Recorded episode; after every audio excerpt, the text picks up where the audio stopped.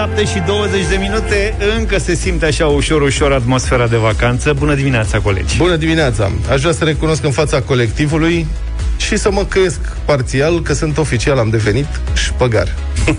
Deci, ai văzut? Mai degrabă dat, ciubucar. Cum e viața? Nu, în sensul că am dat. N-am ai dat, dat, da, ai dat. Ai că dat. Nu știu pentru ce ar trebui să, dar de dat am dat. Am dat șpagă 10 dolari. Așa. 10 dolari americanești. Așa. La check-in pe aeroportul din Cairo. De deci ce? acolo unde îți preiau bagajele, știi, ca să-ți facă boarding-ul. Ca să, e, nu mi-aș fi imaginat în viața vieților mele, am umblat pe toate aeroporturile lumii, că se poate da și șpagă la check-in. Am dat și șpagă la check-in ca să primesc loc la exit. Am, vă, am văzut asta odată pe aeroportul din Otopeni, acum foarte mulți nu ani. Cred. Era un cetățean care sigur nu venea dintr-o zonă UE, da. care atunci când a predat pașaportul, probabil că trebuia să primească o viză de intrare din aia formală și a scos un pachet de cafea de aia la, la pungă de 250 de grame, ceva de genul ăsta și l-a pus sub, sub pașaport, se vedea, îți dai seama că... și l-a dat cu tot cu pașaport. L-a luat vameșul așa, ăla s-a uitat la el, pac! A luat cafeaua? A luat cafeaua, La da. autopeni? La autopeni, Acum da. cât timp, mă? Acum mai bine de 15 ani, cred. Bun, deci eu am fost urât. Deci eu am mai văzut uh, chestii Asta s-a întâmplat asta. la finalul vacanței. V-am spus, prieteni, noi am fost până la urmă, ca toți românii, ne-am luat și noi. Ne-am cumpărat vacanțe în Egipt și am fost în Egipt. Nou Costinești. În aceeași stațiune, în hoteluri diferite, pe acolo. Ne-am mai întâlnit, ne-am mai nu știu ce. Și în Egipt, peste tot, peste, nu există, peste tot, peste tot, peste tot trebuie să dai șpagă. Și dacă nu dai, se țin după tine, întind mâna pentru orice. Și sunt, în principiu, cam de 5, 6, 7 ori mai mulți cetățeni care îndeplinesc un serviciu decât ar fi normal. Adică ceea ce poate face un nene, um, aici este înlocuit de mult mai mulți, care stau și ei. Unul îți duce bagajul 20 de metri, celălalt îți ridică 3 trepte și după care mai e unul care ți-l bagă în casă. Da. Cam asta este principiul. Și fiecare întinde mâna o față. Și nu te-ai simțit și tu bine că ești boss? Nu, m-am simțit realmente super agresat de toată povestea asta. da, unii dintre ei erau destul de agresivi, dar trebuie să o punem în context, sunt peste 100 de milioane de egipteni, iar uh-huh. salariul mediu, nu știu care e exact, dar ne-au spus diversi ghizi că un profesor sau un medic la stat câștigă 100 de dolari pe lună. Deci, da. în contextul ăsta, vă dați seama cât de mult contează dolarul ăla și pagă și locul ăla de muncă în care duci o valiză încă trei trepte Apropo de asta coleg. cu valiza, cred că ăștia sunt când am coborât din microbuz la aeroport, la întoarcere, erau băieți, evident, cu cărucioarele de valize. Adică în toată lumea civilizată ții singur căruciorul, te duci mai departe și da. poate e un nene care le mai strânge de pe unde sunt abandonate ele și le pune la loc. Aici câte cărucioare sunt, atâția manevratori de cărucioare există și au apărut, s-au înființat evident imediat lângă noi trei manevratori de cărucioare și ne-au oferit contra unei sume modice de minimum un euro, 2 euro, un dolar ce aveam noi, să traversăm strada. Valizele mai noi, ăștia sunt săracii cei mai uh, disperați, cred, pentru că acum toate valizele au rotile. Uh-huh. Și băteau din buze în jurături, cred, în barbă, așa nenorociți, pentru că nu-și mai vedeau viitorul carierei. Pentru că cine mai folosește acum cărucioare de astea să-și ducă bagajele dacă, când... Dacă ești cu familia și Găsești. doar tatăl duce valizele și sunt mai mult de două, da. că mâini două ai, folosești un cărucior de genul ăla. Iar la check-in, la check-in știți cum e. Stai frumos, aștepți, te duci să pui, să spui valiza pe banda aia, ți-o cântărești, îți dă boarding și ți-ai văzut de treabă. Asta în toată lumea între birou efectiv de check-in, adică teșgheaua omului unde stă ăla și locul unde e coada, este un spațiu de un metru jumate. Să ai o distanță de discreție. Acolo era un alt domn egiptean care îți lua valiza, îți o muta un metru jumate și îți cerea pentru asta un Ce dolar. Tare. Serios? da. La mine Și ăla mi-a explicat că dacă vreau exit pot să dacă doresc, pot să contribui. A, deci ai avut informator cum Da, ar am veni? avut informatorul Da, și mă, am da. zis, de ce nu la 1,90 m? Adică știi cum exitul este viața mea. Tu ai plătit un serviciu acolo, aia nu e și pagă. Ne? Nu, adică nu poți încadra la și paga așa ușor. Eu am auzit o altă poveste de la un coleg de hotel, dar pe care nu-l cunoșteam, însă vorbea tare la telefon. Așa. Acolo e taxă de intrare în Egipt, e 25 de dolari. Cel era uluit că iau Ce? Taxă de intrare? A, viză. Taxa de viză. Ok. taxa de viză. Da. Și ăsta era uluit că i-au cerut 28. Înțelegi? Bine, uh, viza ți-o dau niște băieți care aparent nu sunt vameși, nu știu ce sunt, că au ceva, în spate scrie bancă.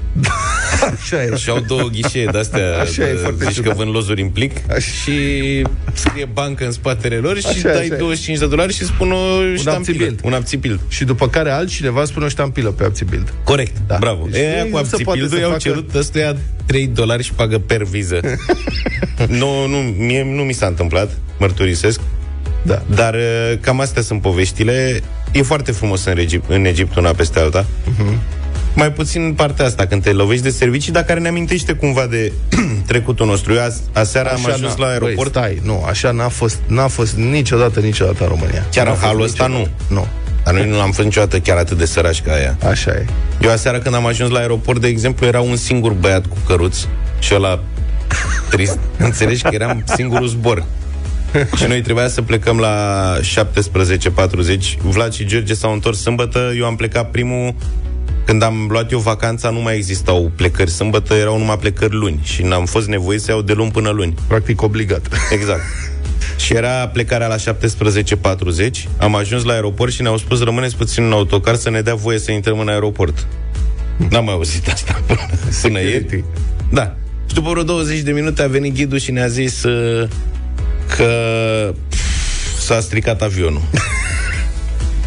Și pe urmă a venit o doamnă și ne-a explicat Că s-a stricat la Iași de unde venea spre Hurgada, a decolat și s-a întors că era o problemă cu presiunea și probabil o să ne întoarcem la hotel sau mergem la un restaurant. Aia când am auzit-o cu mergem la un restaurant. Acolo când vi se Exact. spune mergem la un restaurant, Cineva face o șpagă. e, dar nu, lasă asta, dar te duc la un fel de șorle așa, cum era pe vremuri la noi în București. Nu, șorle era bun.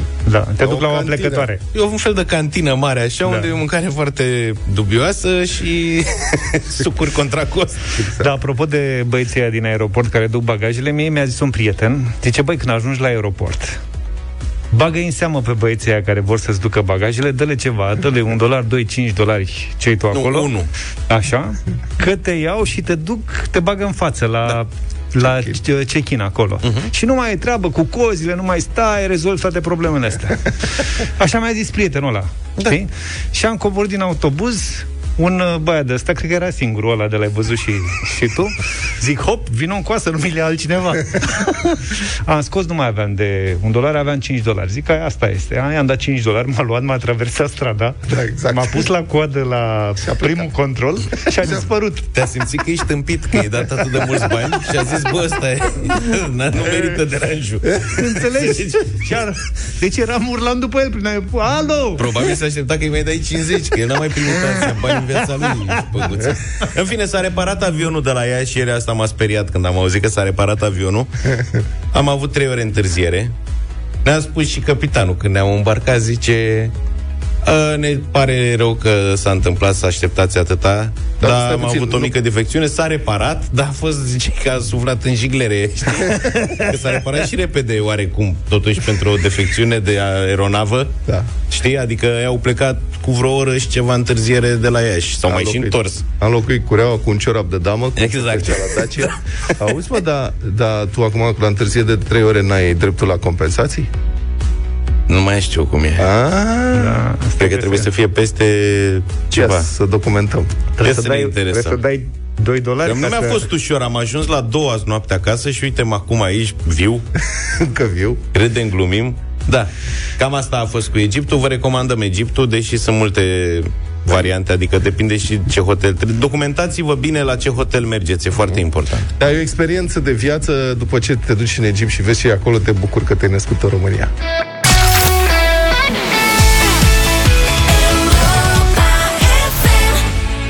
7 și 35 de minute. Să vorbim uh, puțin despre traficul de la această oră. Nu sunt semnalate evenimente rutiere care să impună oprirea circulației pe drumurile naționale sau pe autostrăzi. Pe de altă parte, Centrul Infotrafic din Inspectoratul General al Poliției Române anunță că până la sfârșitul acestei luni este o restricție de circulație pe autostrada A2 București-Constanța la kilometrul 14 în zona localității Cernica, județul Ilfov. Din acest motiv vor fi restricționate banda de urgență și prima bandă pe ambele sensuri de deplasare pentru a fi reparate rosturile simptome de dilatație ale podului. Conducătorii auto sunt sfătuiți să reducă viteza în zonă și să respecte semnalizarea instituită temporar. Cumpără castrol Magnatec la 4 sau 5 litri în perioada 1 martie-31 mai și poți câștiga un Ford Puma și multe alte premii de senzație. Detalii pe premiimagnetice.ro Deșteptarea Get up right now. cu Vlad, George și Luca la Europa FM. 7 și 36 între timp, nu ratați uh, dublu sau nimic. Ieri am încercat să dăm bani, ne-am oprit la mijlocul uh, concursului nostru.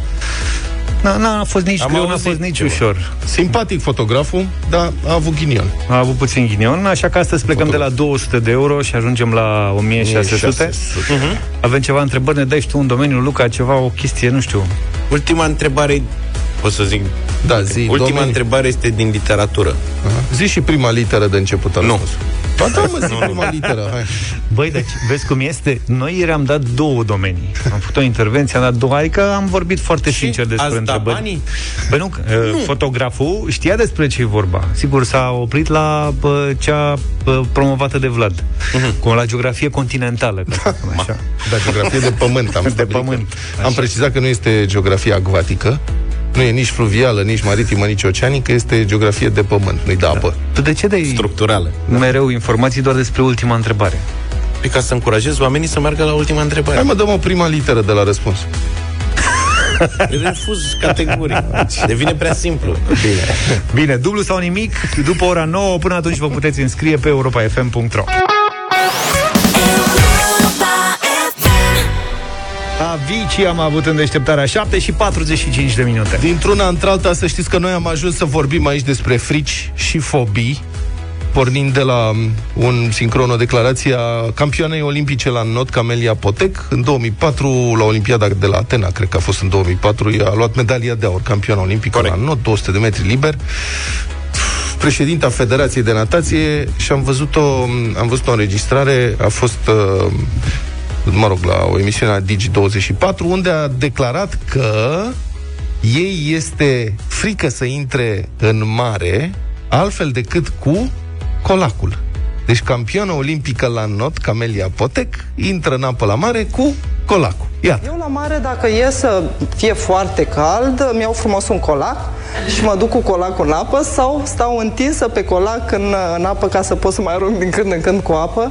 La aproape 1,80 intri în apă cu colac? Da, da, nu mi-e rușine, pot oricând să scot uh, medalia de la Jocurile Olimpice, să arăt că în 2004 am fost campioană olimpică și am rămas campioană olimpică la, la not și îmi permit luxul acesta să mă duc colacul și să nu-mi fie rușine că lumea ar putea să creadă că nu știu să, să not. Dar uh, nu, mi este frică în primul rând de ce se întâmplă, de ce există sub apă, pentru că sunt locuri unde nu poți vedea și atunci dacă mă atingi ceva, poate să fie și pungă, mi-a sărit inima din piept. Deci, Camelia Potec, emisiunea la cină.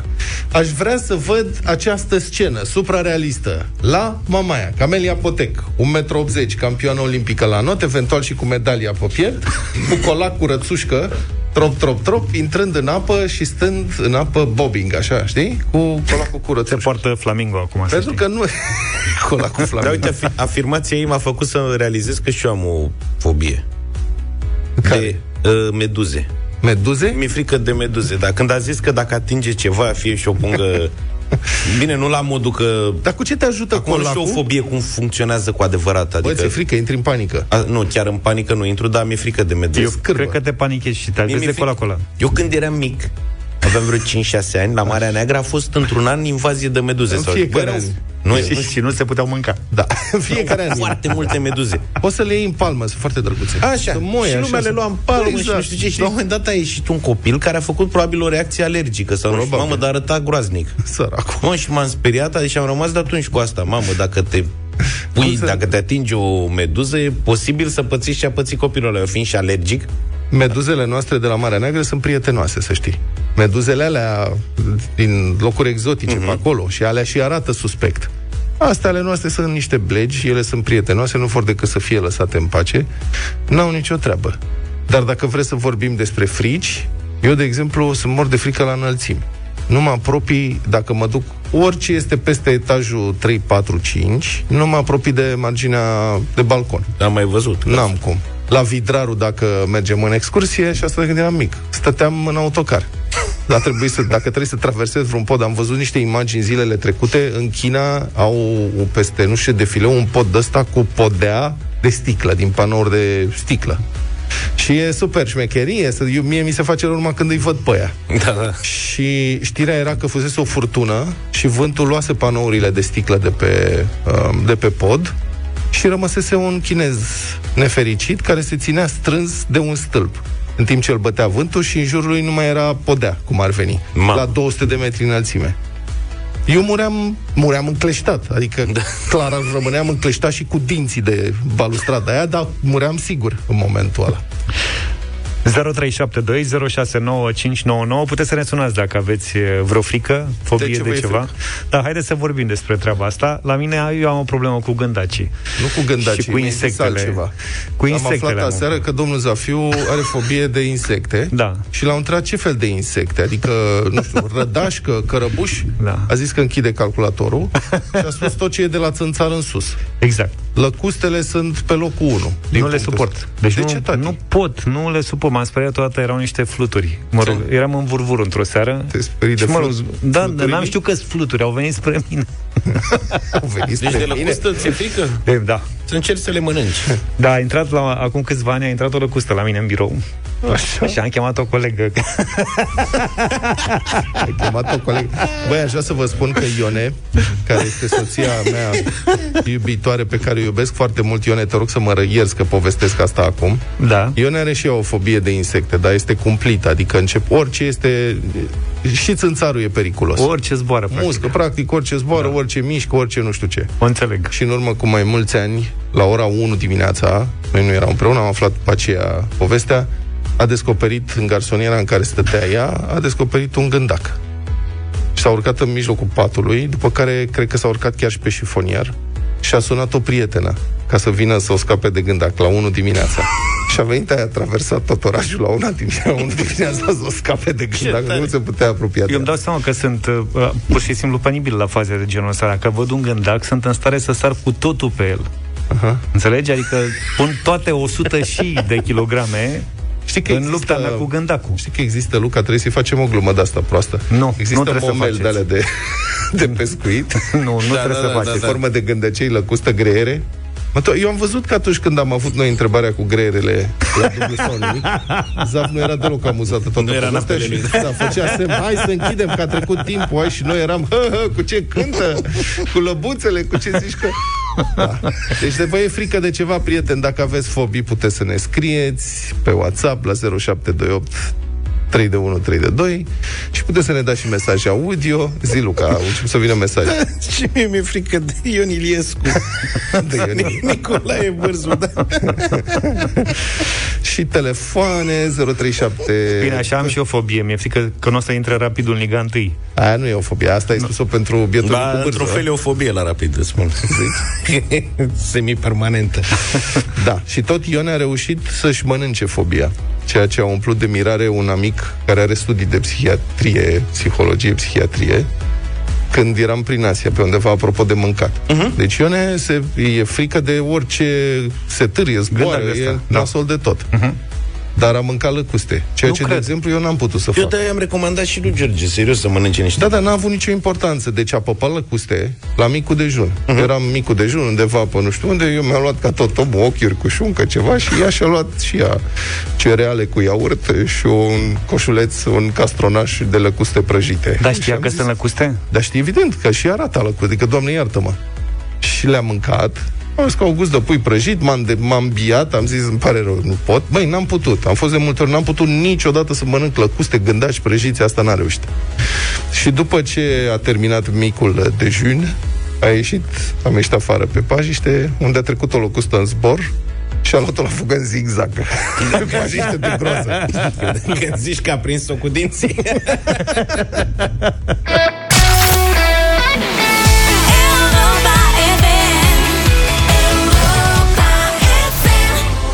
Picture of You de la Boyzone 7 și, 4, și 56 de minute Luca face slalom printre mesajele voastre Da, sunt o sumedenie, am selectat așa repede câteva. Cu ani în urmă m-am despărțit de prietenul meu care stătea la câteva blocuri distanță și m-am trezit cu el la ușă să vin să-l ajut să intre în casă pentru că avea un păianjen atârnat în fața ușii.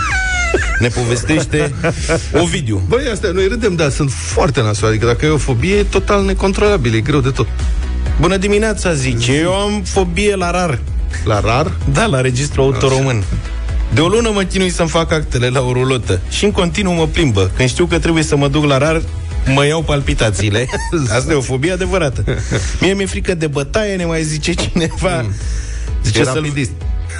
altcineva, ce să-l vedeți pe socru meu, care e un urs de om, cum stă cocoța pe un scaun de frica unui șoricel. Șoricei, frate. Ce tare statul asta, da. drăguț. Cu șoareci sunt multe mesaje cu fobie de șoareci. Mm. Probabil ar trebui să primească și un nume. Iar Relu din Focșan spune Nici eu nu aveam frică de meduze până m-a înțepat una în Italia, pe partea cu Mediterana. Este o durere echivalentă cu uleiul încins turnat pe piele timp de o oră. Ah, Credeți-mă, aveți motiv să vă temeți. Așa că, iată, mi-a confirmat fobia.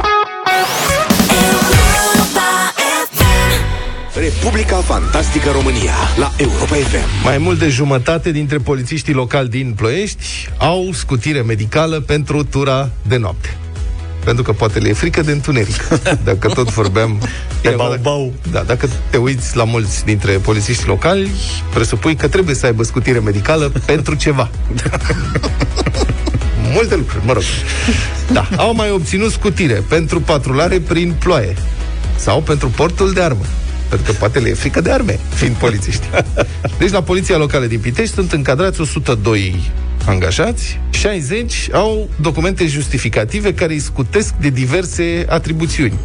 Conducerea mașinii, patrularea pe vreme rea sau interdicție de a purta arme. 10 dintre, 10% dintre ei au scutire și nu pot lucra decât în tura de dimineață, din motive medicale. Adică, practic, dacă lucrează după ora 3 după masă, li se face rău. Primarul din Ploiești este incredibil, asta este o instituție pe cuvântul meu, poliția locală este Primarul din Ploiești, Andrei Voloșevici, a declarat la Digi24 că a constatat toate lucrurile acestea săptămâna trecută, când au avut loc în oraș, citez, o serie de evenimente mai puțin plăcute. Evenimentele mai puțin plăcute înțeleg că au fost niște acte de vandalism.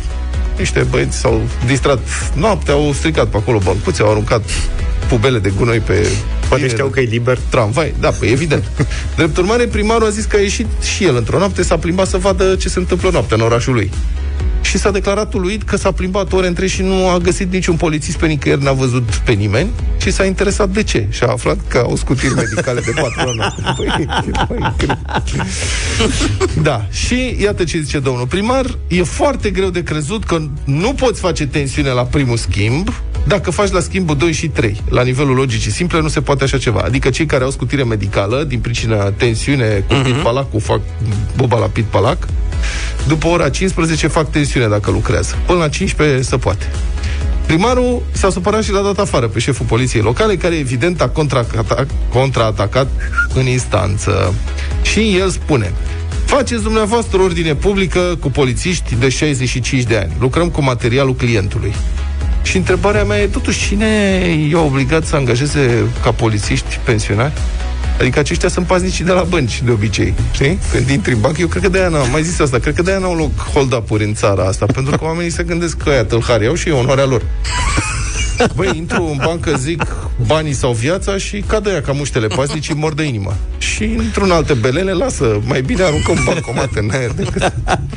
Bun, oricum, toată instituția asta e o e o colecție de caragioslăcuri, iată ce spune uh, la București primăriția de la sectorul 1 doamna Clotilde Armand. În urmă cu câteva zile, zice, am discutat cu conducerea Poliției Locale Sector 1 să transmită angajaților că este obligatoriu să poarte uniformă. Deci, primărința zice poliția să poarte uniformă. Existau prea mulți polițiști locali în teritoriu îmbrăcați casual. A scris luni seară pe Facebook Clotilde Armand. erau îmbrăcați? Erau infiltrați. Erau între civili. Erau îmbrăcați casual. Casual și, și doamna Clotilde Armand continuă. Și ce credeți? unul dintre polițiștii locali din sectorul 1 a făcut plângere conducerii pentru că l-a obligat să poarte uniformă de serviciu. Adevărul e că da, s-a murit la Revoluție, să nu ne mai oblige să purtăm... Da. Uniforme. Da, Da, da, pune, bravo. dar pe bune, adică uh, îi pune să poarte bentiță sau care? Dar cred că o bentiță ar fi nimerită pentru astfel de amploia. Să fie verifice, frate, să fie cu unghiuțele tăiate. Nu știe tineretul din ziua de azi ce teroare era în școli pe vremea aceea. Uniformă, matricolă, bentiță, n-aveai Batistă. voie. Batistă, n-aveai voie cu altceva. Ba, adevărul, Lasă. da. adevărul că nu te mai poți angaja la sectorul 1, cel puțin, e aproape imposibil. E Te imposibil. au băgat uniformă, trebuie era să- și chestia cu condica, să semnezi condica. Trebuie să muncești. Acum este foarte nasol la sectorul 1. Practic, de ce să te mai angajezi dacă trebuie să muncești? Deșteptarea I love that the morning show guys are real and they know what's going on where I live. cu Vlad, George și Luca la Europa FM.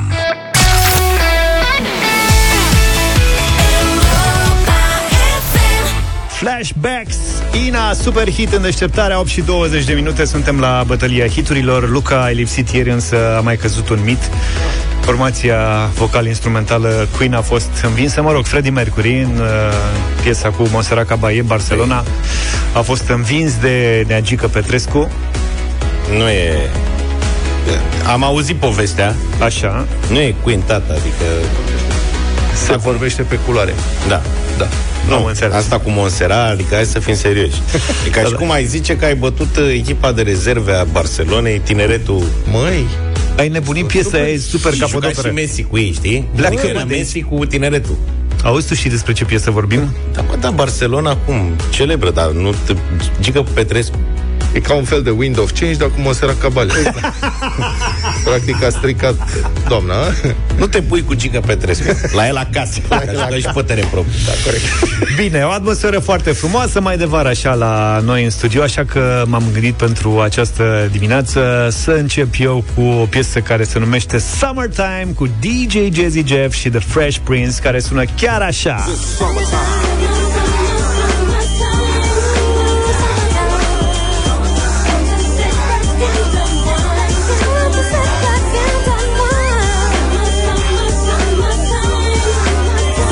țineți minte petrecerile la MTV? Nu. Cam asta e piesa. La piscină, așa. Clăbuci. School is out and it's sort of a buzz. But back then I didn't really know what it was. But now I see what Asta este Fresh Prince al nostru pe vremea când încă nu făcea poze cu burtă pe care să le pună pe Instagram și să devină viral. Da, Summertime, propunerea mea în această dimineață. Puțin mai încolo pe plajă, mai spre apă, sub cocotier și unde sunt uh, băieții puși pe distracție mare, cântă un trio, Pitbull, Mohombi și cu o domnișoară pe care eu vă recomand, adică v-aș invita să o votați de milă, pentru că dânsa este, provine dintr-o familie mai sărăcuță, uh-huh. n-are haine să se îmbrace da. și Ia a te- îmbrăcat este de la sora ei mai mare și ei vin, o- se vede clar că sunt prea mici. Ia te uita la videoclip, nu? Da, Așa. Da. Deci pe domnișoara o cheamă Nayer Așa? și dați un vot de, de susținere pentru acest tânăr talent care n-are hăinuțe pe plajă, dar știe să cânte suavemente.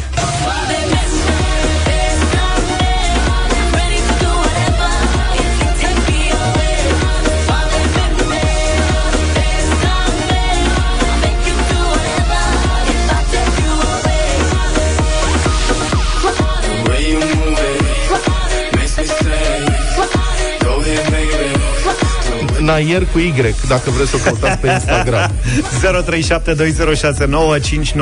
0372069599 Luca? Da, eu astăzi vă propun uh, în- îl combat pe The Fresh Prince Da, anii 90. Exact Cu o piesă în a cărei videoclip apare El Diana King Shy Guy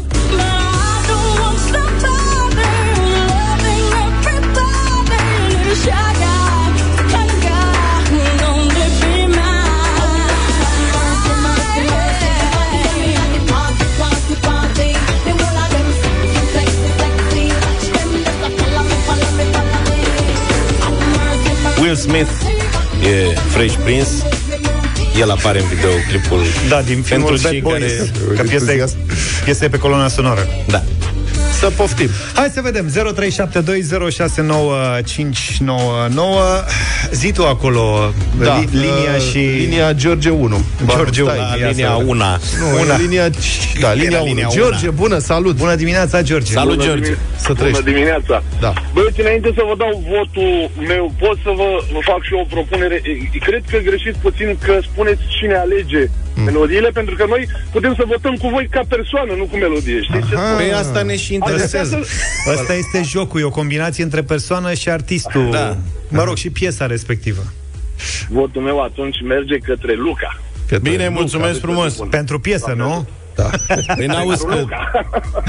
Bine, Bine. Mulțumesc, George. spuneți, următoarea Uh, tot eu zic, mă, stai mă Da, puțin. mă, tu spui liniile ca la Da, mă, linia, Gara de Nord. Linia 1, George. Tot la li... Păi a fost. Păi, da, mai a Mai fost. avem 8, Linia- Nicu Bună dimineața, Nicu Bună dimineața, cu Luca în dimineața asta. Neața, mulțumesc, A, Nicu. am ales foarte greșit. E linia 4. Stai așa că e Cristina, Mircea. bună dimineața, Nu, Cristina, Bună. Bună dimineața, băieți! Bună. Luca, drăgălașule, te-aș fi votat cu mare drag, dar cum să nu dai tu un vot de milă?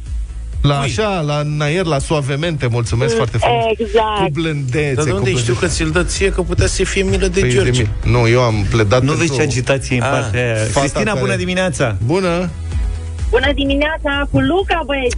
Bună, Cristina, Tristețe mulțumesc maximă. pentru vot. Ia nu, să notăm aceste numere de telefon. Au fost două să nu mai Cristina, răspundem, blocat. Mulțumim pentru voturi Shai Guy a câștigat bătălia în această dimineață Bună dimineața, 8 și 35 de minute Nimic nu face ziua mai bună decât să începi să te gândești la ce o să mănânci mai târziu și orice găti important este să știi cu ce gătești. Tocmai de aceea vă facem cunoștință acum cu puiul fericit de la Agricola, crescut în ferme proprii, în tignă, cel puțin 56 de zile. Puiul fericit este hrănit 100% vegetal, din care 70% porumb. De asta puiul fericit are culoarea gălbuie, exact ca puii crescuți lent în gospodăriile bunicilor. Dar ce e și mai important, Agricola nu folosește niciodată antibiotice în lanțul de producție al puilor fericiți și al cocoșeilor de pădure din rase de găini cu creștere lentă. În situațiile rare în care păsările au nevoie de tratament special, la Agricola se folosesc preparate naturiste. Puiul fericit este deci un pui extra sănătos care te ajută și pe tine să-ți menții sănătatea. Dacă vreți să descoperiți și cât de delicios este puiul fericit de la Agricola, vă invităm acum la concurs. Sunați-ne la 0372069599, număr cu tarif normal și puteți câștiga premiul oferit de Agricola, un pachet savuros cu pui fericiți și cocoșii de pădure pentru mese 100% delicioase. Acest pachet în valoare de 190 de lei poate fi acum chiar al tău dacă ai fost atent și ne poți demonstra că tu știi cu ce gătești. Și hai să facem uh, cunoștință cu unul dintre voi. Ina, bună dimineața! Bună dimineața! Bine ai venit la Europa FM, ce faci? Bună! Bine, bine. Bine. Ina, spune cum este crescut puiul fericit de la Agricola? Fără antibiotice, cu 70% porumb. Da, Ina, să știi că ai dreptatea asta cu fără antibiotice. Ăsta e un detaliu foarte important. Felicitări! Ai câștigat premiul de la Agricola. E vorba de un pachet cu pui fericiți și cocoșii de pădure pentru grătar și pentru ceaun, Mulțumesc toți fără antibiotice. Mulțumesc, mulțumesc mult de tot Europa. Ție ce-ți place cel mai mult, Ina, să gătești din pui? Ai o rețetă favorită, dar așa pe scurt, nu... Uh, am, am multe rețete favorite. La cuptor, uh, în, nu știu, șnițele, ciorbă, Cu pește de șnițelele casă, ne-ai lovit. Da, da, Dacă da. faci șnițel din pui fericit, uh, din piept de pui. din piept de pui fericit, Da. n-ai fericit Da, și da. pe noi. Vezi Bine, că Ina. la cocoșelul ăla pentru ceaun e nenorocire. Da, Pe voi da. toți vă așteptăm și mâine la un nou concurs, iar pentru mai multe informații despre creșterea fără antibiotice a puilor de la Agricola, intrați pe fărăantibiotice.agricola.ro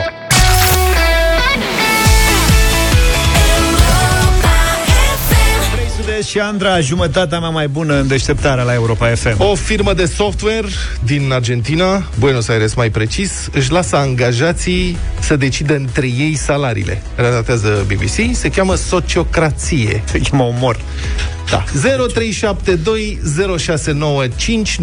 e numărul nostru de telefon. Am vrea să vorbim un pic despre acest bolșevism care revine și cucerește lumea, sociocrația. Deci, asta este situația. Vă dau detaliile imediat. Fiți atenți, salariile sunt stabilite de trei ori pe an în cadrul unei ședințe de partid. Aș zice unde participă toți angajații.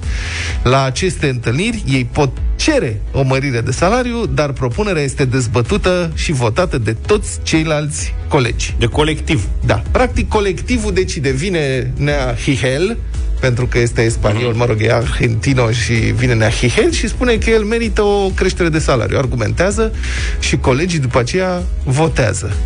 Aș vrea să vă gândiți la ce ar putea duce aplicarea acestui principiu în colectivul în care lucrați chiar voi. La bătaie. Prieteni. 0372069599. Cum ar fi să se stabilească salariile în public, în colectiv? E o idee bună, zic eu, într-un Du-te, fel. bă, de aici. Ia zi de ce e bun. Bolșevicule, Stai că- hu. stai că-s curios. Pentru că de multe ori Așa. da, colectivul știe mai bine decât managementul cine merită și cine nu merită. Da, e, și asta Pe e. de altă parte însă Uite-l, mă, pe ăsta. Stai un pot apărea animozități Domnul Pastia, nu vă spărați. Tovarăș. Am, tovarăș. Am nevoie de o mărire de salariu. Mă, Da, nu trezesc sunt de dimine- acord. mă trezesc dimineața, am foarte multe butoane aici în față, e o responsabilitate Pe asta mare spun. și merit o mărire de salariu. Mi-a acordat sau nu mi-a acordat? colectivul, Așa. Da? eu Vlad Adi, știm cât de greu ți e când te trezești și nu știu ce. Dar poate și șeful tău nu știe Așa. că doarme mai târziu. Sau crede că dimineața nu e așa de greu să te trezești. Așa. Și Și atunci noi, colectivul, te ajutăm pe tine, nu? Că asta e ideea. Vă deci tu, spun mi- eu cum tu să ai fi primești- pentru? Da, tu ai fi, cum? Tu ai fi, Vlad? Da, fiți atenți, haideți Nu, că nu, v-am- nu, nu, că tu v-am mi-ai dat o închis. mărire de salariu? Nu, Da, ai evident văzut? că nu. Fii atent. Și atunci îți vot în colectiv. Eu votez Prin pentru bătaie. asta. Deci eu vă spun cum Sunt să la mâna rezolvă lui chestia Adi. asta. Băi, socialismul este atât de are niște naivități de astea. Socialiștii nu înțeleg pur și simplu cum funcționează economia. Uite, vă spun eu cum rezolvăm problema asta cu sociocrația. Ia. Suntem cât suntem? Patru aici, o punem și pe Marcela. Cinci oameni în această echipă, da? Da. Și să ne discutăm salariile între noi. Eu vă spun că uh, bugetul de salarii pentru noi toți este 1000 de lei pe lună. Să zicem, nu știu, 10.000 de lei, habar n-am. Puteți să măriți prieteni oricât vreți. Eu sunt managerul, eu nu mă bag cu Deci voi, n-am ce treabă. ajungi Sunt- tot la șef care, practic, îți oferă un buget. Da, deci bugetul ăsta da. este 10.000 de lei. În momentul ăsta el este împărțit așa. Luca are 5.000 de lei, Zaf are 500, Adi are nu știu cât, nu știu cât, da? Dacă vrei o mărire, trebuie să scazi la altul. Votează. Votați toți. Pentru că nu se poate altfel. Aici te-a închis, îți dă bugetul și Aici dacă îți nu dă mai e bugetul, e la revedere. Aici, nu mai e bine. Păi nu și asta cu scăzutul la altul. Că oamenii sunt pricinoși. Ai văzut? Ia luați mă umflatul la banii. În cazul ăsta, la lume. în cazul ăsta mi-ai dat de la tine o mărire de salariu? Nu. Deci un aspect e, băi, știi cum e socialismul merge, asta că nu știu cine, cred că Maggie Thatcher a spus, dar nu mai zic. Socialismul merge foarte bine până se termină banii celorlalți. Da. Știi? Da, corect. Așa e. Deci e foarte bun socialismul să știm toți ce salariu au ceilalți, să ne gândim, să votăm, să ne apreciem reciproc până vine vorba de mărit salariul cuiva și de scăzut salariul al cuiva prin vot. Și în momentul ăla s-a terminat socialismul și fiecare înțelege care este de fapt valoarea capitalismului. Mai bine. Dar uh, se aplică în Argentina, sunt acolo 85 de angajați în această companie și funcționează. Un aspect cheie, cică, al uh, transparentizării salariilor nu este legat de a ști câți bani câștigă fiecare angajat, Sanchi, ci de a cunoaște cine câștigă mai mult decât tine și de ce, explică unul dintre angajați. Deci vă spun, este bolșevism maoist. Asta este de fapt. Adică trebuie să 037. fii... Mai, da, zi. 0372069599. Hai să vedem și ce spun uh, Da, ascultătorii atât noștri. mai vreau să spun. Trebuie să vii în fața colectivului și să argumentezi în fața colectivului de ce ai meritat tu mai mulți bani decât colectivul. Și colectivul decide dacă îți dă mai mulți bani sau nu. Mi-au băgat două butoane în plus pe mixer. Hai, Uh, Eugen, bună dimineața! Salut, Eugen! Neața. Neața, Salut! zi Ce mai. părere ai? Uh, uh, este, cred că cu siguranță este o idee a, este un colectiv pesedist. Na, că Pentru pesediștii că- o să râzi, dar pesediștii nu sunt uh, nici comuniști, nici bolșevici. Ei sunt niște tipi care înțeleg foarte bine cum funcționează capitalismul de stat în țara asta. Pesediștii, pesediștii votează în Parlament în momentul în care unul dintre ei se apucă de, de furat și, a, și l-a prins ca să nu dea pe mâna de neaului, votează toți nu, pentru că știe că și, el, și ei vor urma la... La judecată. La judecata de apoi, da. Da, e, să știi că și alte partide își protejează corupții, nu doar uh, psd dar psd au făcut din asta un mod de operare. 0372069599 Gabi, bună dimineața! Bună, Neața. Gabi! Salut, băieți, Dacă te salut. duce tu în fața colectivului și îi spune că vrei un salariu mai mare și colectivul ar trebui să voteze pentru creșterea ta de salariu, ar accepta, ar vota pentru sau nu? Mm, Băieți, eu lucrez într-o multinațională și aș avea tendința să zic că dacă o argumentez bine, Da. probabil că da. Evident, sunt și niște animozități, da. Mi s-a părut ideea extrem Stai, de stai, stai, interesantă. stai, stai, stai. Dar dacă ar veni colegul tău și creșterea lui de salariu, că este cel mai bun, nu? Ar veni Mhm. cu scăderea salariului tău, că de unde bani? E, aici e o discuție pe care fiecare trebuie să o judece. Eu personal am avut o experiență cu... Am avut un coleg care merita trei salarii. Adică mă, justificat. Cred că însă ideea ar putea fi aplicabilă la forțele de vânzări. Uite la forțele de vânzări, unde toți băieții pot să fie foarte ușor evaluați și de multe ori pot să zic, a, pe el a câștigat mai mult sau mai puțin. Uite, domnule, eu am făcut asta, ăla altul a făcut asta, de asta eu am atât, de asta ăla are atât. Și s-ar putea să fie un pic de, de competiție între... Colectivul nu mai are... Care mai e rostul colectivului? Aici, practic, uh, pui în acord salariul cu vânzările, adică faci la comision. Colectivul poate să aibă orice părere dorește el. Da, da, e un domeniu în care e ușor cuantificabilă Păi da. calitatea muncii. Așa. În schimb, dacă lucrăm într-o croitorie, de exemplu, și toți coasem frumos, țesem frumos, Da. Și țesem același număr de Să țesături, fie toți plătiți egal. asta, dar poate unul e mai dibaci, poate face atmosferă plăcută în colectiv, poate spune bancuri.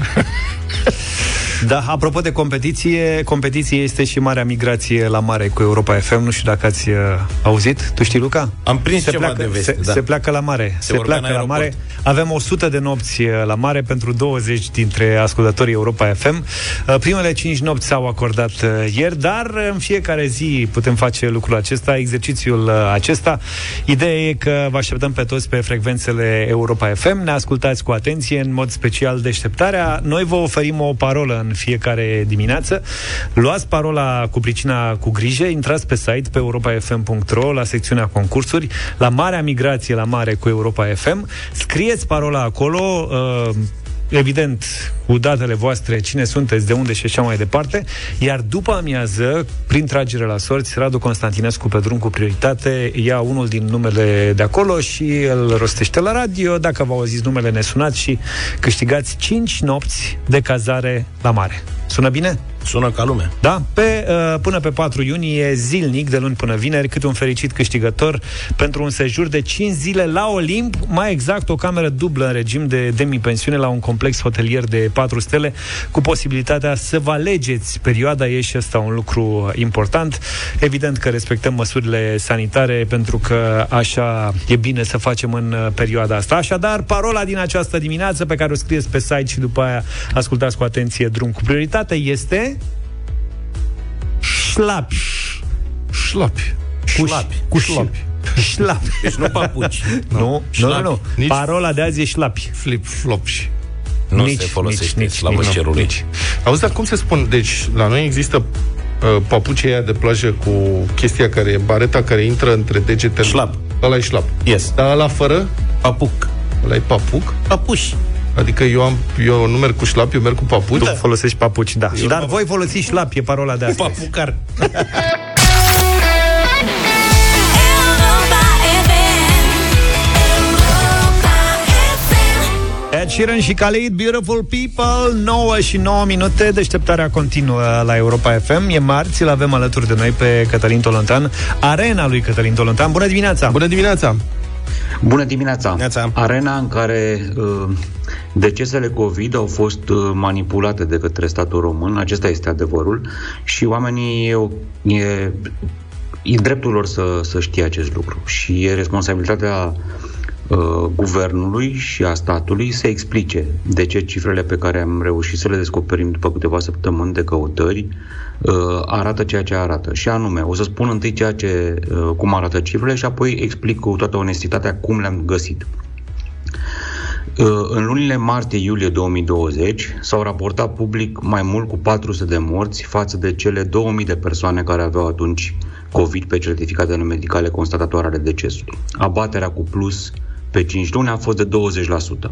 Apoi, din august 2020 și până în ianuarie 2021, exceptând luna septembrie, s-a procedat taman invers, în sensul în care nu s-au raportat cel puțin 2300 de oameni, cel puțin 2300, sunt mult mai multe de fapt, deși acestea muriseră conform medicilor de COVID. Abaterea cu minus pe aceste patru luni au uh, din uh, uh, octombrie până în ianuarie 2021, octombrie 2020, scuzați-mă, ianuarie 2021, uh, a fost de 15%. Acum, cum am descoperit cifrele? Uh, statul român face următorul lucru atunci când uh, înregistrează morții de COVID. Medicii, când, când moare orice om în România, un medic și doar un medic, fie că e medicul de pe salvare, fie că e medicul de familie, fie că e de medicul legist dacă a fost, Doamne ferește, o sinucidere sau o crimă, fie că este medicul din spital, deci doar un medic, eliberează un certificat constatator al decesului, un act medical pe care scrie care este cauza principală a morții. În starea de urgență, statul român a hotărât ca acest certi- certificat constatator al decesului, eliberat de un medic, să fie avizat de către DSP-uri în sensul în care, în raportările care ne-au fost nouă cu- făcute uh, publice, DSP-ul venea și putea să invalideze sau să valideze ceea ce a scris medicul acolo și într-o bază de date putea modifica această cauză a morții, considerând, conform definiției de caz COVID, că omul a murit sau n-a murit de COVID, după cum considera DSP-ul. Cred că până aici mecanismul este clar descris uh, pentru, pentru oameni. Acum, e o discuție întreagă, dar nu are sens, nu avem timp să intrăm acum în ea. Foarte mulți manageri de spital cu care am discutat și doctori s-au arătat uimiți că DSP-urile au putut practic modifica decizia medicală a acestor medici care erau fie legiși, fie medici curanți din spital. Nouă ni s-au prezentat permanent niște cifre. Numai că ce a uitat statul român este că, de fapt, în documentele oficiale, în singurele documente oficiale scrise, care sunt acest certificat care rămâne la spital, o parte a lui, uh, certificatele care ajung în posesia familiei, cele care merg, documentele care merg la primării, la fostele oficii de, de stare civilă și care sunt înregistrate și ele în scripte și care ajung la INS, la Institutul Național de Statistică, acolo nu se modifică nimic, pentru că nici nu au voie să facă asta și nici nu pot face lucrul acesta pe niște documente fizice. Noi am luat urma acestor documente fizice, am cerut în final la INS datele și am făcut diferența pe care am explica- exprimat-o la începutul acestei uh, rubrici. Deci, practic, există o diferență între ce au în mână mii, mii de familii și uh, în scriptele primăriilor drept cauză principală și secundară a morții, și anume COVID, și ceea ce s-a spus uh, în raportările grupului de comunicare strategică către populație în, pe toată această perioadă. Bun, întrebarea mea ar fi din ce ați uh, investigat voi și din ce ați constatat? Presupui sau, mă rog, ai descoperit vreo intenție sau e pur și simplu o chestiune de lipsă de organizare sau de nepricepere? Uh, varianta Diferențele vehiculată astea. inclusiv de ministrul Mihăilă a fost aceea unei erori pe parcurs, e, de fapt a unor, a unui, uh, a unor a unei serii de erori umane.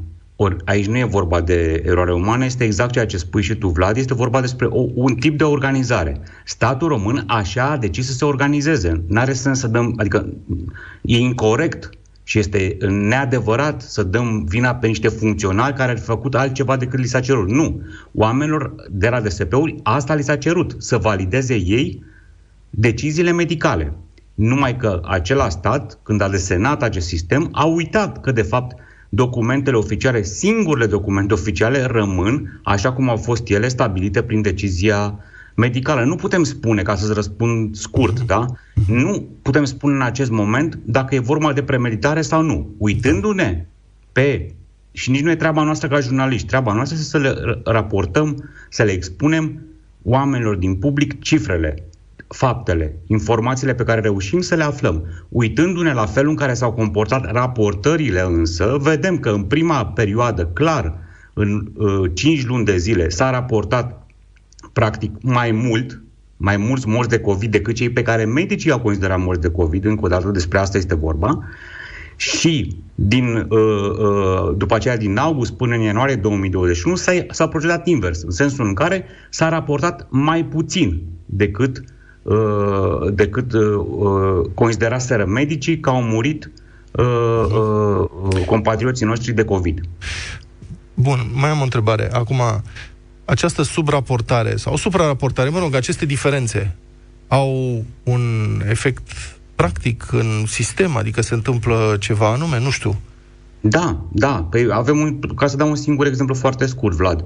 Da. Uh, Noi, uh, fiecare țară își calculează o rată a mortalității. Uh, Din numărul de cazuri depistate, avem un număr de decese și știm că suntem aici, nu stăm bine, în sensul că suntem undeva pe la 2 și ceva. Dacă se adaugă și aceste mii de cazuri pe care noi am început să le descoperim, pentru că deocamdată Ministerul Sănătății tace, ei au niște cifre, raportul s-a încheiat, noi știm asta, am și publicat lucrul ăsta, și acolo sunt mai multe cifre decât ne-a comunicat noi INS-ul, mai multe diferențe. Și atunci dacă pui și aceste morți uh, de COVID, vom vedea că rata mortalității este foarte mare.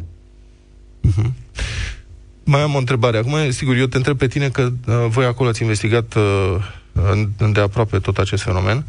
Um, există o abatere statistică foarte mare în anumite, în câteva luni ale anului trecut, spre sfârșit, și cred că și la începutul acestui an, privind mortalitatea în exces.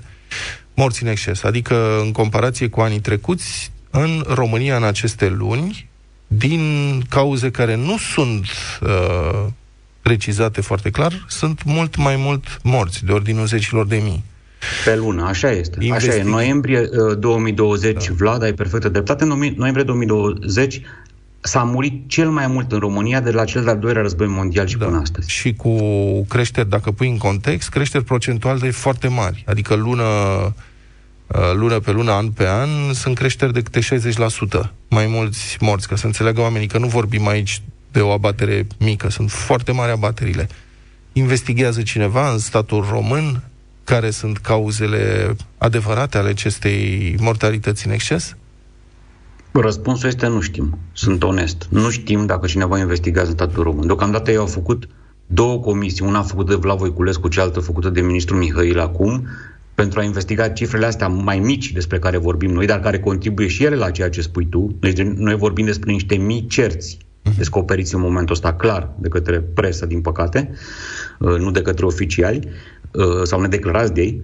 Uh, și tu vorbești pe bună dreptate de, nici- de niște zeci de mii care lipsesc pe lună și ar trebui, de fapt nu care lipsesc, care sunt în plus. E adevărat, peste tot în lume aceste morți în exces există și ele nu se suprapun cu morțile uh, COVID neapărat, numai că peste tot în lume se analizează aceste cifre. Da. Bun, mulțumesc foarte mult, Cătălin Tonotan, pentru intervenția în deșteptare. Deșteptarea cu Vlad Petreanu, George Zafiu și Luca Pastia la Europa FM.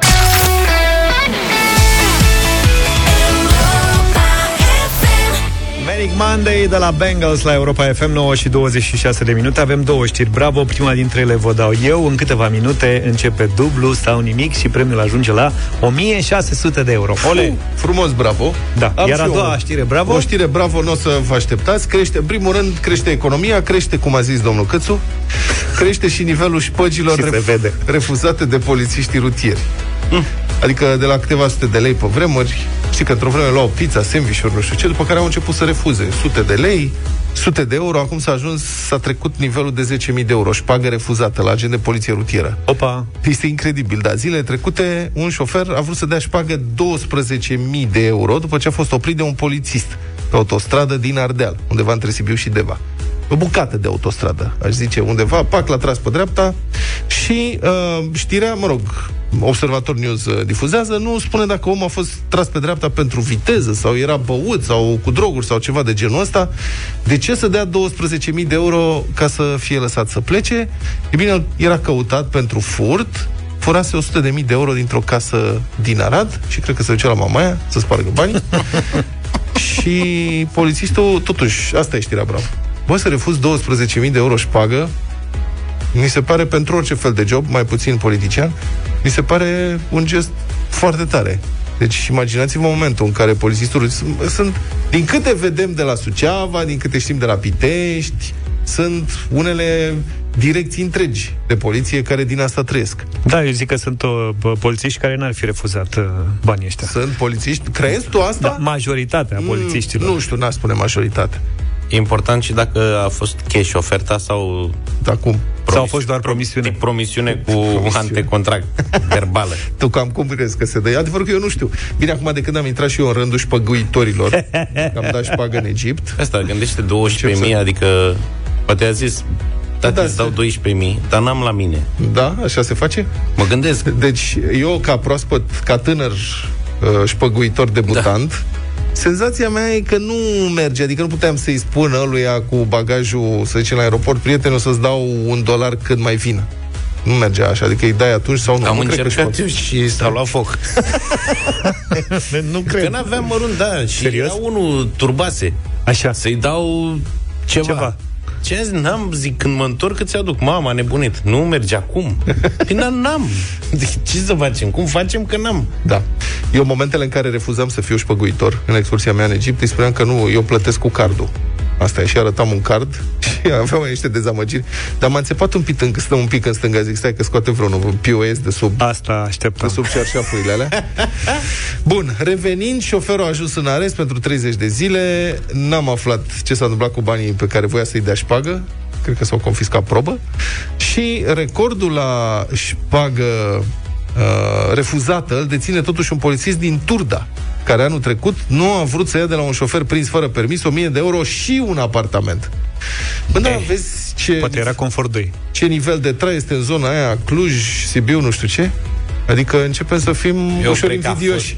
Aici este, cât, nu știu cât se dă șpagă în, în zona asta în București. Bă, da, în, în Ardeal 12.000 de euro, 1.000 de euro și un apartament și pagă. Ce se întâmplă acolo? Aia cu apartamentul, eu cred că e forțată. Totuși, cred că a dat polițistul în ele, cum se zice. Adică iată la 1000 și ăsta au fi zis, nu, și el au fi zis, ce vrei mă să-ți dau casa? Și ăsta au fi zis, nu, nici măcar ce, ce mi-a oferit șeful, e- unde locuiți? Apartament. Mi-a oferit un apartament și am refuzat.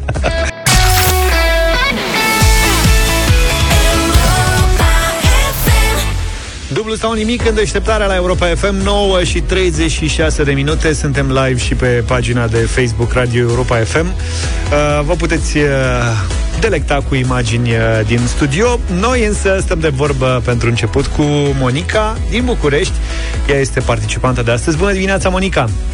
Bună dimineața! Ce faci? Uh, Acum nu prea bine. De ce nu faci bine?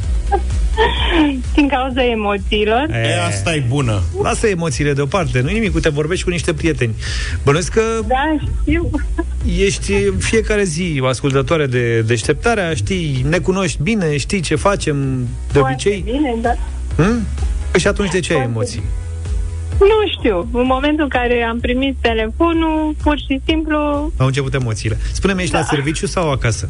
la serviciu. Ești alături de colegi? Și colegele, da, sunt în aceeași situație. A, deci practic sunteți terminate toate, cum s-ar spune. Exact. Hai mă, fetelor. E o emoție generală. Da. Îți dai seama, a sunat Luca Pastia. S-a terminat. Să știi că așa erau colegele de la mine de la facultate din grupă, înainte de orice examen, erau toate emoționate, speriate, nu știu ce, și noi băieții eram, a, distracție mare. Se duceau, intrau, luau toate 10-9 și noi, ce să faci, ne duceam la Relaxați. bere mai devreme. Corect. Bun, Monica, hai că nu e greu, uite, vă spun eu uh, ce trebuie să faceți. Astăzi avem patru întrebări, plecăm de la 200 de euro, dublăm, sau dublați, de fapt, sper, până la 400, 800 sau 1600. E simplu, de fiecare dată când răspundeți uh, corect, când răspunzi, de fapt, tu corect, poți să faci uh, lucrul ăsta, dar riști să dai răspunsul greșit și atunci banii să rămână la noi, uh, sau poți să te oprești la un moment dat și să rămâi doar cu banii câștigați până atunci, ok? Da. Altfel, 6 secunde de fiecare uh, răspuns corect. Luca? Cam asta Da? confirm. Da? Astea sunt regulile. Ai păstrat uh, domeniul la ultima întrebare? N-ai Da. schimbat nimic? Nu. Perfect. Cum Bine. am vorbit așa, vorba e vorbă. Bine, Monica, începem? Da. Hai. 200 de euro.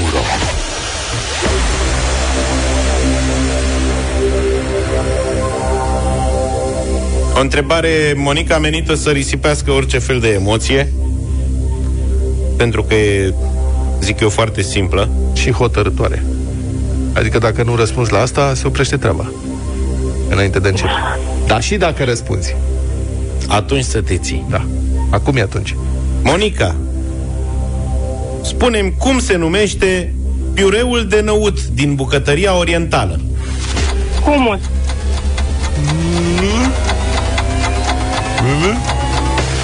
Bebe?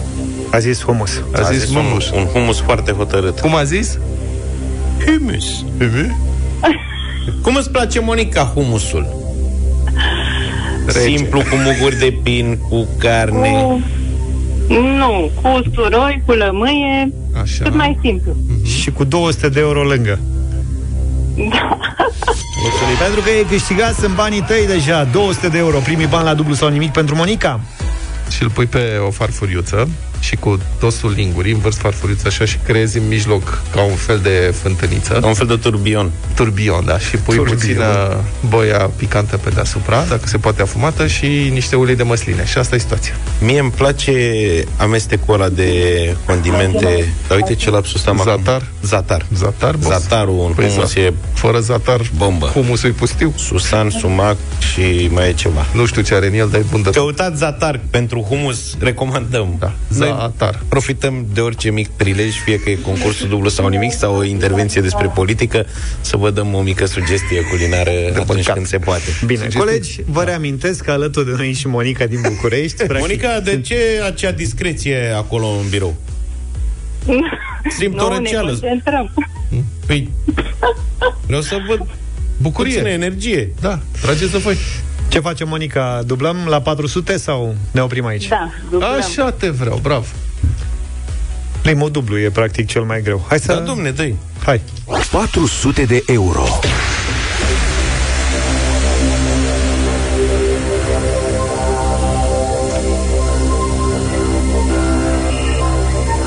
Monica, îți plac romanele polițiste? Sau filmele? Mm. Mm.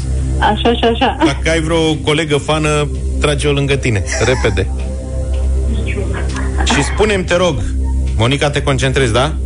Da. Cum îl cheamă pe prietenul și partenerul detectivului englez Sherlock Holmes? Nu știm. Mm. Niciuna. Filmulețe, cărți, benzi desenate, Ai benzi desenate, lasă-le, da. glume, Jude Law. povești. Exact. E și un serial acum, nu? Nu e un serial pe net? Uh, e de câțiva ani. Da. Tu uh, Acum, da. le abordezi mai târziu. A, da. Ce făcuși, fata? Monica, Da. era de profesie doctor. Doctor. Doctor? Doctor? Da. O... A venit răspunsul din public, am, am auzit ceva. Ați auzit, dar târziu. Foarte târziu, din păcate. Măi, Monica, ne pare rău. Doctor Watson. Nu, nu. A, sunteți simpatici. E, poate cu puțin noroc o să mai ai o șansă altă dată.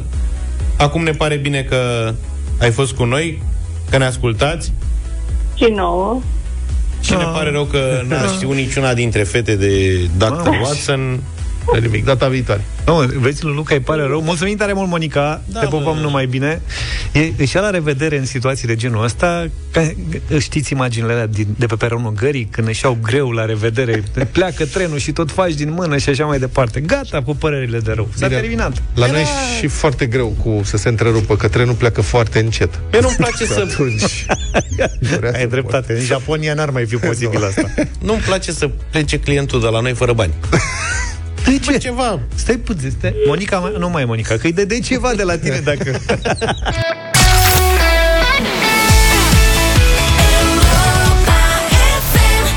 9 și 50 de minute, final de ediție, deșteptarea astăzi. Sunete! Sunete, avem Bombonele sunete. auditive, nu, a, stați așa să vedeți și mamă, cum ar fi să facem radio în chineză. Sunt convins că se poate face radio în chineză, sunt convins că există radiouri foarte populare în China, dar Am noi- vorbit numai de lață.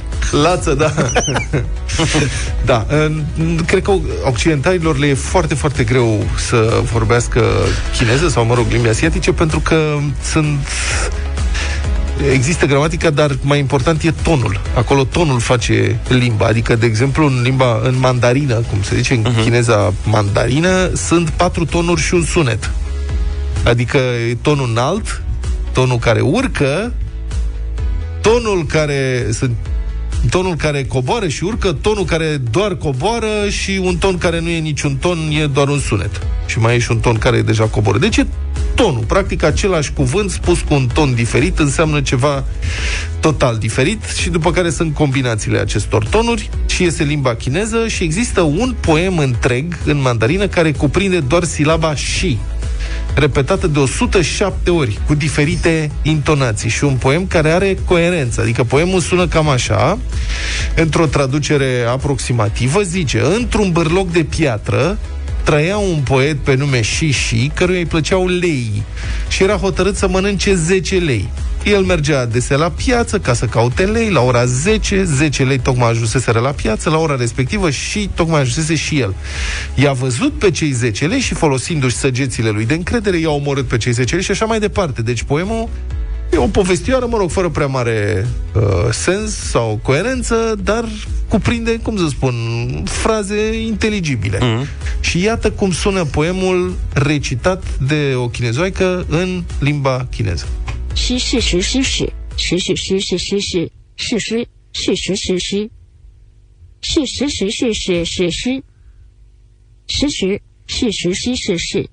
Ok, cât vreți să o ținem așa? O ține așa langa. Să știi că mai există mandarina cu accent moldovenesc. Aia e cu și și. Și și și și.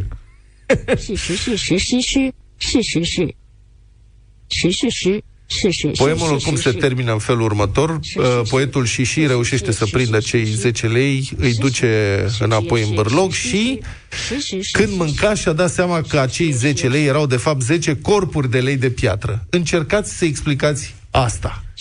Să-mi pui și mie asta pe un stick, te rog, să mă duc la un chinezesc să vorbesc cu un băiat acolo, să văd dacă e adevărat. Că mie nu vine a crede. Că spune atât de multe cuvinte diferite. Atât de multe cuvinte diferite. Da. Și o să zică numai 10 lei la tine? 4 tonuri. Nu avem lață de 10 lei. Plus un sunet și combinația între ele. Și, și, și, și, și, și, Că ai fost în Thailanda. În Thai, cuvântul cau înseamnă trei lucruri diferite. Cum îl spui dacă îi spui cow, cow, cow? Înseamnă orez, ghinion și încă ceva. Nu mai știu, ninsoare. Și încă ceva. În funcție N-am de știut. cum le spui. Îl fizică ninja în loc de Da. orez. Este distracția de pe lume. Da, bravo. Altfel, Bravo uh, ce? sper că v-a plăcut emisiunea. Nu, că am, uh, învățăm tot soiul de lucruri uh, aici, sigur. N-o să, e bună experiența lui uh, Luca, nu o să învățăm niciodată care este tonul uh, pentru 10 lei, pentru și, și, și așa mai departe. Păi să știi că nici ei nu pot să spună R. Zic, Zic lață și gata. Da. Lață, caleu. Lâlă, lâlă, lâlă. Caleu? Da. Dacă v-a plăcut emisiunea de astăzi, uh, vă așteptăm și mâine dimineață. Spuneți, vă rog. La jucau poker. Da. A, și au Și zic, caleu. Caleu. Ai caleu? Uh, Vă așteptăm și mâine dimineața, asta Toate vreau să bune. spun. Categoric. Uh, Plecăm de la 300 de euro la dublu sau nimic și Da. putem uh, dubla la 600, la 1200, la 2400. Mamă, le știe toate Ba, dublajele, le știm vezi? pe toate combinațiile și, și, și, și, depinde cum pui accentul și ce ton uh, folosești la dublu sau nimic. Avem și Marea Migrație, ați auzit de ea, da? Marea migrație. Migrație, puteți pleca la mare cu Europa FM, trebuie doar să fiți atenți la deșteptarea, drum cu prioritate, o combinație. Intrați pe site, găsiți acolo toate detaliile. Numai bine! La Male cu Europa FM ne auzim mâine dimineața. Pa, pa! Deșteptarea cu Vlad, George și Luca. De luni până vineri, de la 7 dimineața, la Europa FM.